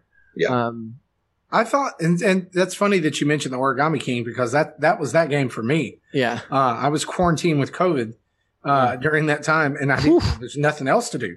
Right. So uh, I finished the Origami King in seven days. Yeah. Uh, it's just like I it got its hooks in me. Uh, I would definitely encourage you to go back and finish it because it yeah, is, I really want to. Rewarding. Yeah, I think uh, I had the game done the in less than two weeks for myself too. Yeah, yeah, I finished all the stuff in the desert, so I'm pretty sure I'm about halfway through. Uh-huh. Uh huh. So yeah, mm-hmm. yeah. Tim, you had a question for Zach. Yes, this is, goes back to uh, what I was talking about earlier in the show when we started, and what could possibly have led to our our things that happened in twenty twenty. Mm. Uh, and that is, uh, why did you stop the Rabbit Rabbit post, Zachary? Have you considered uh, that as being the reason why we have all these horrors in twenty twenty? Yeah, that's that's not a bad that's not a bad and call. Uh, for anybody who doesn't know, it, uh, it's something that you did, I think, on your Facebook page where yeah. uh, you would post once a month, at the beginning of the month, uh, Rabbit Rabbit. Yeah, and that comes from uh, just an old superstition that the first thing that you're supposed to say when you wake up on the first day of the month is rabbit, rabbit, and then you'll have good luck all month. Um, and the reason I've never that I heard stopped, this. Yeah, the reason that I stopped posting rabbit, rabbit every month is pretty simple. I just stopped using Facebook. Like I just, I barely ever, ever use it. Occasionally, I'll that's fair look in the, the podcast forums, or I'll uh, look at Marketplace when I need like furniture or something. But like I, I de- I've deactivated my account a number of times. Like. Yeah, I don't trust Facebook, so I'm not on it that, that much anymore. That's you know, like I, I've stopped and restarted using Facebook a number of times over the years. Yeah. yeah. I do like the context, though, that potentially Zach is the reason twenty twenty sucks. I'm not a big fan of that hypothesis, to be honest. But. Well, speaking of COVID in twenty twenty, here's another question. What is the strangest thing you've seen or had to do because mm. of COVID? Um, Because of COVID. Seen or because because here's context. Like tonight, I went to a ball game, mm-hmm. like a local community ball game. You mm-hmm. mentioned earlier you're in your house, like you're not oh, doing yeah. anything. Like yeah, it's, it's, y'all are still locked down, so you're you're it's you still it's still advised. Yeah, it's still advised that you you know social distance, and it it's it's strange. I think the the strangest thing for me about this has been sort of the opposite of that experience, where like we have been. I'm coming up on six months of working from home. Like we haven't been, I haven't been in the office in six months. And like the I G N office is one of my favorite places on the planet. Like it's a weird idea for me to like the next time I go in there, I I don't know when it'll be, but you know, it, it's, it's strange to not be in the office. And, uh, it, I think the, the weirdest thing about the weirdest experience I've had this year is just something simple. Like, walking down the street and going to the grocery store or something and having to having those thoughts when you're passing people in the street, like, oh, I, I have to stay this far away. I have to make sure that I'm doing, you know, these things because, um, yeah, you just, you don't want to get it. And yeah. like, even more so for me, I don't want to, I don't want to give it to somebody. Like that's the thing for me. It's like mm. my, my girlfriend is, uh, she lives with, uh, uh, couple, and one of them is immunocompromised, and you know, we didn't see each other for like three months because it was like, hey, we can't hang out together until we figure out the best way to, you know, sort all this stuff out. So yeah, yeah, gotcha. Yeah, uh, here it's just like a free for all, man. it's I, I mean, I'm serious. It's like everybody for themselves. It's like, yeah, the, the attitude of a lot of people around here is we got Trump and guns, and so uh, more power to it. It's crazy. Free medical care up here in the Great White North. Yeah. Uh, be uh, be honest, Justin. The other night, I, I like my I had a serious moment with my wife where we we talked, and I was like, you know, um, it might not be a bad idea for us to like consider forming. Like, we have a plan. If our house catches on fire, this is how we get out. Uh, let's let's do that for America. Right. Like, you know, like, where, like a, where like are we going to go? Your house in a bug out bag. Like, no, like, like, uh, like, I'm just, I need Justin's address. That's where sure. we're going. Yeah. We're going to Canada. So the uh, mega dads have already claimed my house also. And like this studio that I, that I currently record from is also a spare bedroom, also is my office. So I don't know if we have a lot of room, but four levels split. You're, wel- you're welcome to show up. Let me just say this. I'm a Nintendo dad and not a mega dad. Oh, there you go. Sure. So I feel like that I get first dibs. Also, my so. wife is thinking about getting us a hot tub um, just before That's the winter kicks off. So we Hang may on. want to have a conversation. Text- how can Listen, how can you pitch in to help my right hot now. tub situation? That's what I need to know. I can I can help pay. There okay? you go. I so, like it. There you Your go. currency is better than our dollar. That's right. That's right. So anyway, uh, here's a couple of questions from our community. Uh, Zach, this one's directed at you. Uh, and here's what it says. Well, I, don't I think to... everything in this section is towards Zach. It is. And yes, then, that's yeah. correct. Yeah, they were like, we don't really care about the other people, but right, let's just right. talk to Zach. Uh, this is from Jesus. He says, I don't want to stir the pot, but I've always enjoyed you on N V C. I was so sad when you had to leave the show to work with Ubisoft, but glad you were moving on, but not away from the gaming industry. I was ecstatic when you made it back to N V C. All that to say, when Jose left, I knew that there would be a vacancy in host duties for the show. I don't want to play favorites, but your style of leading the conversation made me uh, peg for you to be the next host. And I was a little crestfallen that it didn't happen. No hate to Casey. Glad she's there and the resident Pokemon expert. But, and finally, here's the question. Did you ever want to be the host of the show? Or was slash has your focus been on other things? Maybe making it difficult to be a host. Glad that two of my favorite podcasts are doing a show together. Amazing. Uh. Yeah, I, I mean, I, I've hosted that show a lot, you know, and Brian's hosted that show a lot and Pear's hosted that show a lot. And I think the the best part about N V C is that we all come to that host, that hot seat with uh, a different Nintendo background and different, you know, a lot of similar loves, but like different areas of expertise. And, and Gee, that like sounds that. familiar. Yeah, I, th- I think that's what makes N V C N V C. And, um, you know, Casey... Uh, when we were sort of in this interim between uh, Jose and then Philip, and then, you know, there was this time between him and when Casey took over that we were all kind of taking turns hosting. And I think we all just sort of recognized like Casey's doing a kick-ass job on the days, the weeks that she's hosting. And she really wanted to do it. Like she wanted to lead the show. And, and uh, it's hard for, for somebody like, At the at the time, I was at a senior level. You know, I'm, st- I'm still at, I'm at a director level now, but at the time I was at a senior level, and it's hard to dedicate the time that you need to plan a show like N V C because you, you guys know what I'm talking about. Like, you need hours to to really get in there and make sure that all the news is prepped and all the B-roll is prepped and everything is ready to to to rock and roll. And so when she said that she wanted to do it, all of us sort of unanimously were like, yeah, Casey's the best choice for this. So. Awesome, awesome. Uh, John asks, I know you're a longtime fan of the Zelda series, so mm. I ask you this. When Nintendo releases another two D Zelda, would you rather have a remake of your choosing with a new art style or a brand new adventure? No, brand if new adventure. Re- okay. Yeah. Brand new adventure. All yeah, right. For sure. Yeah. Like so I loved it- I loved Link Between Worlds. Um, and I liked Link's Awakening enough, but like I would I would yeah. I would Absolutely. take the former over the latter for sure. Okay. Yeah. Awesome. Like I, I sit with you on that too. Like I love going back to uh, to the Link, uh, whatever. I'm sorry. Link Between Worlds. I just had a brain fart. Uh, yeah, yeah that's Link all right. Between Worlds. I like I like going back to that world from A Link to the Past. Mm-hmm. And I love Link's Awakening. It's probably top three Zelda games for me. So at, at some uh, point, I'd like to see a remake of Adventure of Link, but I'd want to see a new two D first. Mm-hmm. Yeah. Yeah. So if you could get a remake, what kind of art style you think? Um, well, it's funny. Uh, we just mentioned Adventure of Link, which is a, a Zelda game that I didn't finish until probably like a couple of years ago. Um, and, uh, I really like Adventure of Link, but I know it's sort of derided. I think that it would be cool to get a, a remake of Adventure of Link, but make it in like a Nintendo sixty-four style, like, like a sort of de-resed, like very, uh, blocky, you know, kind uh, of Ocarina of Time-ish. Yeah. Sort of like that. Like even more so than that though, like make it look like the, the original, like Ocarina of Time test, test footage, you know? So it's like a little, little silly looking. Like I think that'd be really cool. They'd never do it. Nobody would ever buy that, but I think that would be neat. Awesome. Awesome. My pipe dream for two D Zelda is Paper Zelda.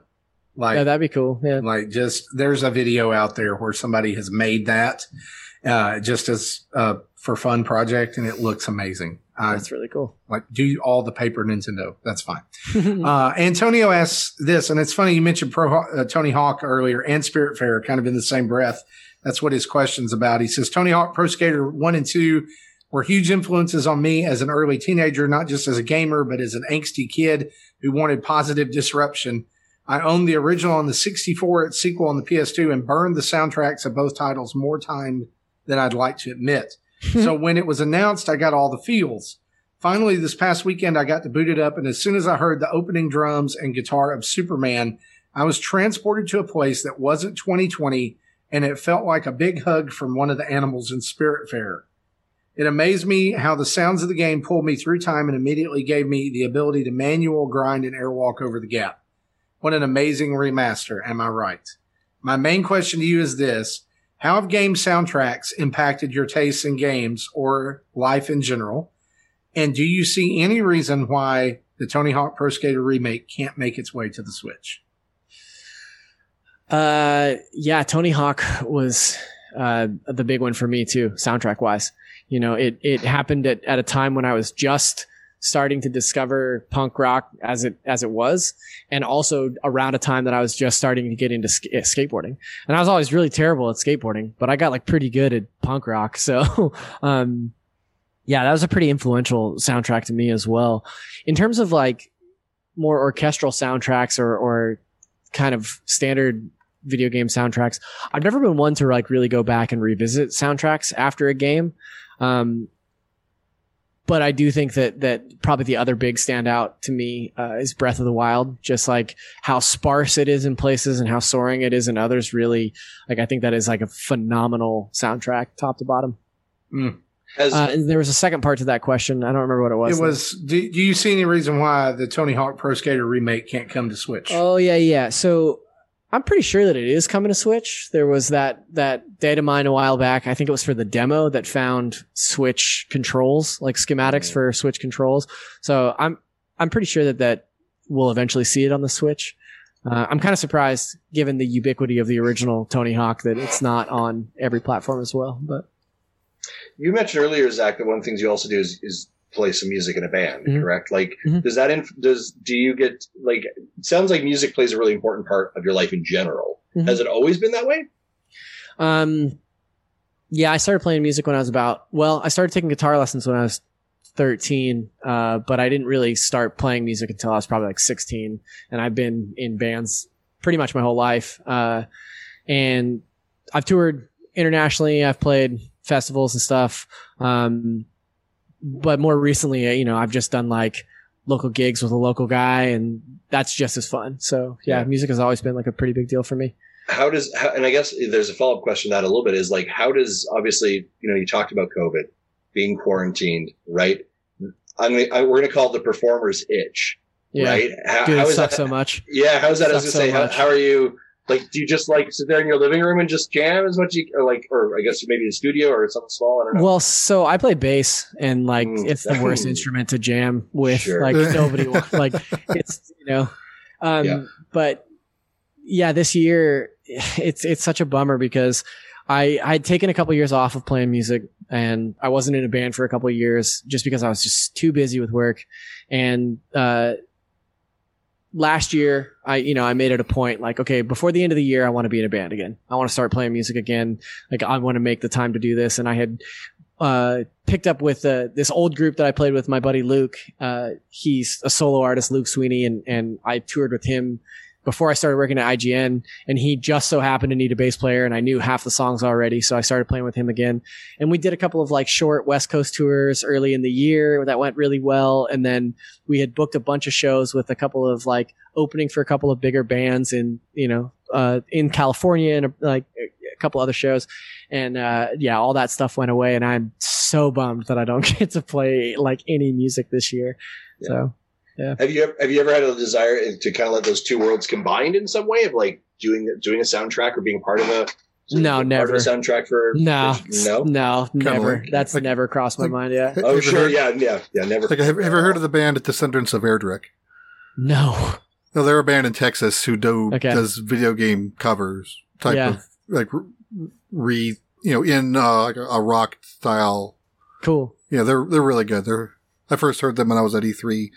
Nine years ago, and uh, yeah, I, every, I sometimes every once in a while I'll read, I'll try to find like something they've recorded, just listen to it. I'm like, okay, I remember that. That's cool. That's cool. Yeah, there's a band out here called the Proto Men that do something similar. They're like, uh, I have seen them bands, yeah. in concert. Yeah, they're cool. Good.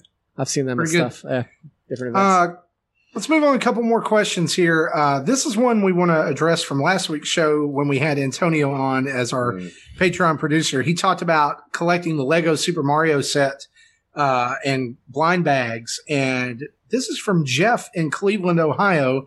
And he wants to know, how can I get in touch with uh, the Community Spotlight gentleman, because he has some duplicates he wants to trade? Yeah, Marty, I've already put them in touch, actually. I've got them. I got them. That connected. is Did fantastic. Some- I just... I think that's it's really cool that our community yeah. is trying to help each other out. That's super uh, cool. But he did say here, and I, I just wanted to highlight here, it said, want to compliment you on the discussion during Community Spotlight last week uh, that really hit home with Jesse talking about how time goes by so quickly and Marty mentioning how our kids want to bond over games and Tim adding thoughts. Uh, it made me want to reflect. And, you know, gentlemen, that was not the only person mm-hmm. who wrote in this week and talked about Uh, the, the parenting with Mario conversation or the parenting conver- uh, conversation in general. Uh, Shy Guy talked about that as well. And so, guys, we hear you, and uh, we want you to know that uh, there is more content like that coming. Uh, yeah. And just, just like, you know, like Justin said earlier when he was talking before the show with Zach about how we got together uh, and did all this, you know, it was kind of like, hey, you, you're a parent and you like Nintendo and we're doing this thing together. Why don't we have a podcast? And so, you know, we love to talk about games, but we love to talk about raising kids too, uh, and being yeah. dads, and because it's a and just life. And, and just awesome. Thank you guys so much for that feedback. That it, you know, yeah. they, as the point was, it was received. A lot of people sent that message saying that conversation really kind of hit with them home, um, and, and very connected. So thank you. And you know, there, we get the luxury in the show of sometimes having amazing conversations about video games and Nintendo stuff, like we are with Zach today. And there's other times we really get to sit in that pocket and really have some kind of deep-hearted, kind of coming, coming, coming to together moments to talk about the struggles as parents and as fathers, and and the world that we kind of live in nowadays. So um, yeah. thank you for being part of that community support set as well. So we're going to round out the show with this last question from Michael Mancher, and I love this because we started out by talking about Hyrule Warriors. Uh, he asks us this: uh, "Hey, dads. What other Nintendo I P would you want to get a Warriors-style game?" Can I say Tetris? Tetris Warriors. Let's yeah. see what those blocks are up to. Right, let's go. Let's go.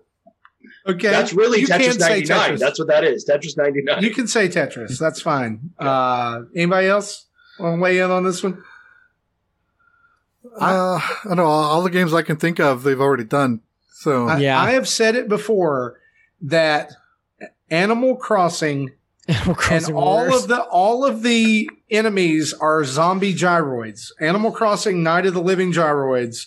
You're fighting hordes of those horrible sound-making monsters. There you go. Tom Nook with an axe. I would I would say Star Fox Warriors, the space version of Warriors game. So like That's a cool. squadron battle. Yes. Ooh. I like Final that. Fantasy really would be good. They have many characters to choose from there. That would just that would just be Fire Emblem all over again. Except with... Um, I didn't say it was a good answer. That's fair. That's fair. That's, That's fair. I appreciate that. That's fair. Uh, we did lead with Tetris as an answer. So I would have said Dragon Quest, right. But they've already done two of them. That's, that's true. That's true. That's true. So, yeah. Well, guys, that is episode two ninety-six. If you wrote in and uh, gave us a comment or question that wasn't on the show, we're going to get to it next week, but we want to be respectful of Zach's time. And, Zach, we do want to thank you for being a part mm-hmm. of the show. Uh, oh, come on. That was fun. Evening. Thank you for having me. That was awesome. We really thank enjoyed you. It. We're big fans of M V C. We, you, you guys are doing a great job over there. Thank you. Uh, and we thank you so much for being a part of this. Uh, as we close out, we want to say a huge thanks to our Patreon producers. That's Chris Mears, Dave Ernsberger, and Antonio Contronio. We thank you so much for being in at the producer level. And uh, we want to thank all of our patrons for their support. And if you want to be a patron like them, you can head over to patreon.com backslash Nintendo Dads and join up. And we'll mention you on the show, and you'll get lots of other cool things as well. A special shout out to Tanya, too, and she'll know why. But thank you, Tanya. Oh, yeah. Oh, yeah. Absolutely. That was pretty cool this week. Yeah. Uh, we also, you can head over to our website. It's nintendodads dot org for videos, tweets, podcast episodes, merch, all that good stuff. You can email us at nintendodads at gmail dot com or call in and leave a voicemail at nine two nine, two five N dads. That's nine two nine, two five six, three two three seven. And we want to say a big thanks to O C Remix for the music and clips used throughout the show, and remind you that if you can, go to your podcast app of choice, leave us a review, a written review, and some stars. Some words will work, just like yeah. some of you guys did uh, a few weeks ago. Uh, and that helps people find us.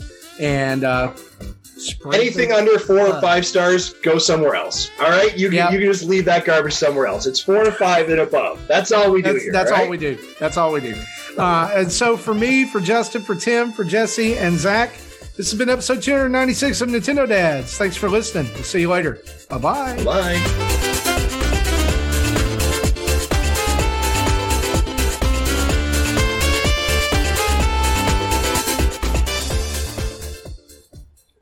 Right on. Thank you guys so much. Nintendo Dads. They sound like the goddamn Nintendo Dads all of a sudden.